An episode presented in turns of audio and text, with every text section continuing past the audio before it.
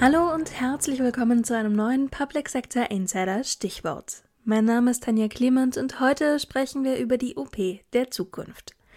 Professor Dr. Klaus-Peter Jünemann ist Direktor der Klinik für Urologie und Kinderurologie am Universitätsklinikum Schleswig-Holstein und Sprecher des Kurt-Sem-Zentrums für laparoskopische und roboterassistierte Chirurgie. Als Teil des Projekts OP der Zukunft erforscht er mit Kolleginnen und Kollegen, wie sich Operationsmethoden verändern werden. Welche Vorteile zum Beispiel die Anwendung von KI im OP-Saal bringt und welche Risiken sich daraus ergeben können, das hat er meinem Kollegen Paul Schubert erklärt. Hallo, Herr Professor Jünemann. Schön, dass es heute zum Gespräch klappt. Ja, schönen guten Tag und ja, herzliche Grüße, Herr Schubert die künstliche Intelligenz, die im Prinzip von der Maschine übernommen wird.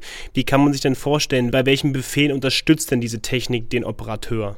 Es geht ja hier nicht um künstliche Intelligenz, um das System zu steuern. Das steuern Sie ja direkt, natürlich über Algorithmen. Also Sie machen eine Rechtsdrehung mit der Hand, sagen wir mal 5 cm, das können Sie auch einstellen, außen.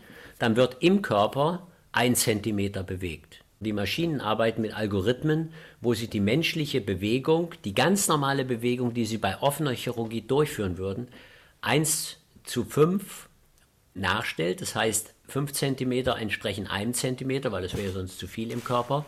Und können damit subtiler, ruhiger und ohne Zittern operieren. Im künstliche Intelligenz ist ja nichts weiter als Algorithmen. Die denken ja nur auch bedingt alleine.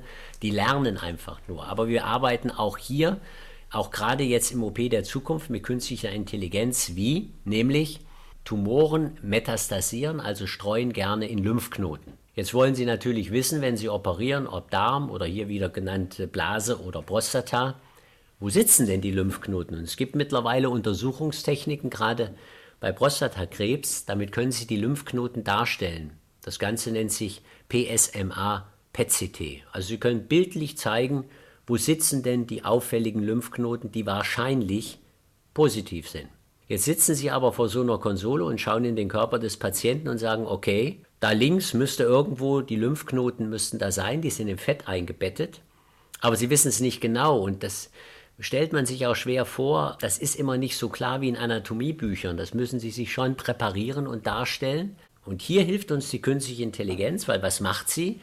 Mit Hilfe eines Programms, das wir ebenfalls gerade entwickeln, nehmen wir diese Bilder, die vor der Operation generiert wurden, können die in den Patienten projizieren, sodass sie dann praktisch das Überlegen, dieses Bild über das, was sie tatsächlich sehen, also das ist dann im Grunde genommen Virtual Reality und wir augmentieren die auch noch, das heißt wir vergrößern die und zeigen Dinge, die sie eigentlich gar nicht sehen können was ausschließlich das Ganze, was ich Ihnen eben genannt habe, mit sogenannter künstlicher Intelligenz nur funktioniert. Und plötzlich sehen Sie, aha, da müssten die Lymphknoten sein und jetzt kommt das Besondere, da wo wir hinwollen, jetzt bewegen Sie das Gefäß und da bewegt sich auch der Lymphknoten mit, den Sie im Bild virtuell dort hinein projiziert haben.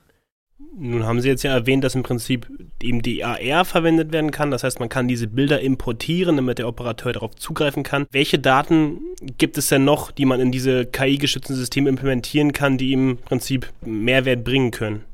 Gehen wir noch einen Schritt weiter. Jetzt ist das nicht so ein erfahrener Chirurg wie ich oder meine Oberärzte, sondern jetzt fängt jemand an und möchte das lernen. Und jetzt kann man hergehen und kann dadurch das Einstechen, das Platzieren der Trokare, also der Zugänge das sind ja Hülsen, durch die wir dann die Instrumente stecken. Das sind insgesamt vier plus zwei für den Assistenten, also sechs zusammen. Da ist schon mal was vorgegeben, was standardisiert ist, nämlich der Zugang ist praktisch immer gleich. Und jetzt kommen wir zum Lerneffekt. Nämlich jetzt fängt der Novize an, möchte das ebenfalls durchführen, ist aber an einer Stelle, wo er sagt, ich komme da nicht weiter. Also das ist hier doch irgendwie verwachsen, verbacken, war eine Entzündung dabei, völlig egal, ob das Darm ist, ob das Prostata ist. Und da kommen sogenannte Expertsysteme zum Tragen. Man nimmt aus, jetzt nenne ich einfach mal eine Zahl, das können mehr oder weniger sein, aus 100 Videoaufnahmen von dem Operateur A, wie er diesen Fall oder wie er solche Fälle löst, nehme ich im Grunde genommen die Prozedur auf und habe Filme, 100 Filme.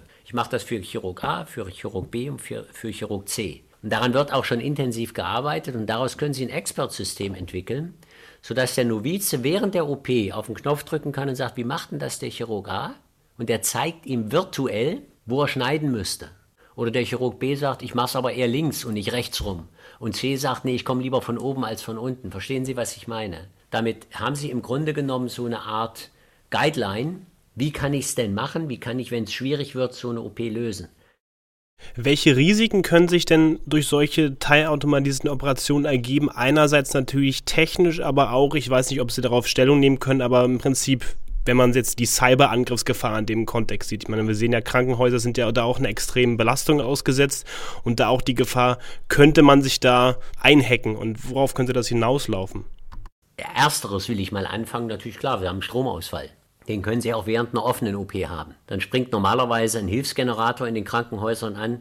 Also nehmen Sie jetzt die Ukraine, die hätten dort einen Roboter stehen und dann fliegt da irgendwo eine Rakete rein, dann ist natürlich das Problem, dann müssen Sie handeln und müssen einfach die Situation bereinigen, wenn gerade irgendwo was blutet oder irgendeine schwierige Situation ist. Das wäre vorstellbar, aber das sind ja Extremsituationen. Also von der Technik her ist es eigentlich nicht zu erwarten. Also Sie können natürlich immer irgendwo hinschneiden, das können Sie offen chirurgisch genauso wie minimalinvasiv mit oder ohne Roboter machen. Das ist dann eigentlich der Fehler des Chirurgen. Da muss er sich ja auskennen, das ist ja seine Expertise.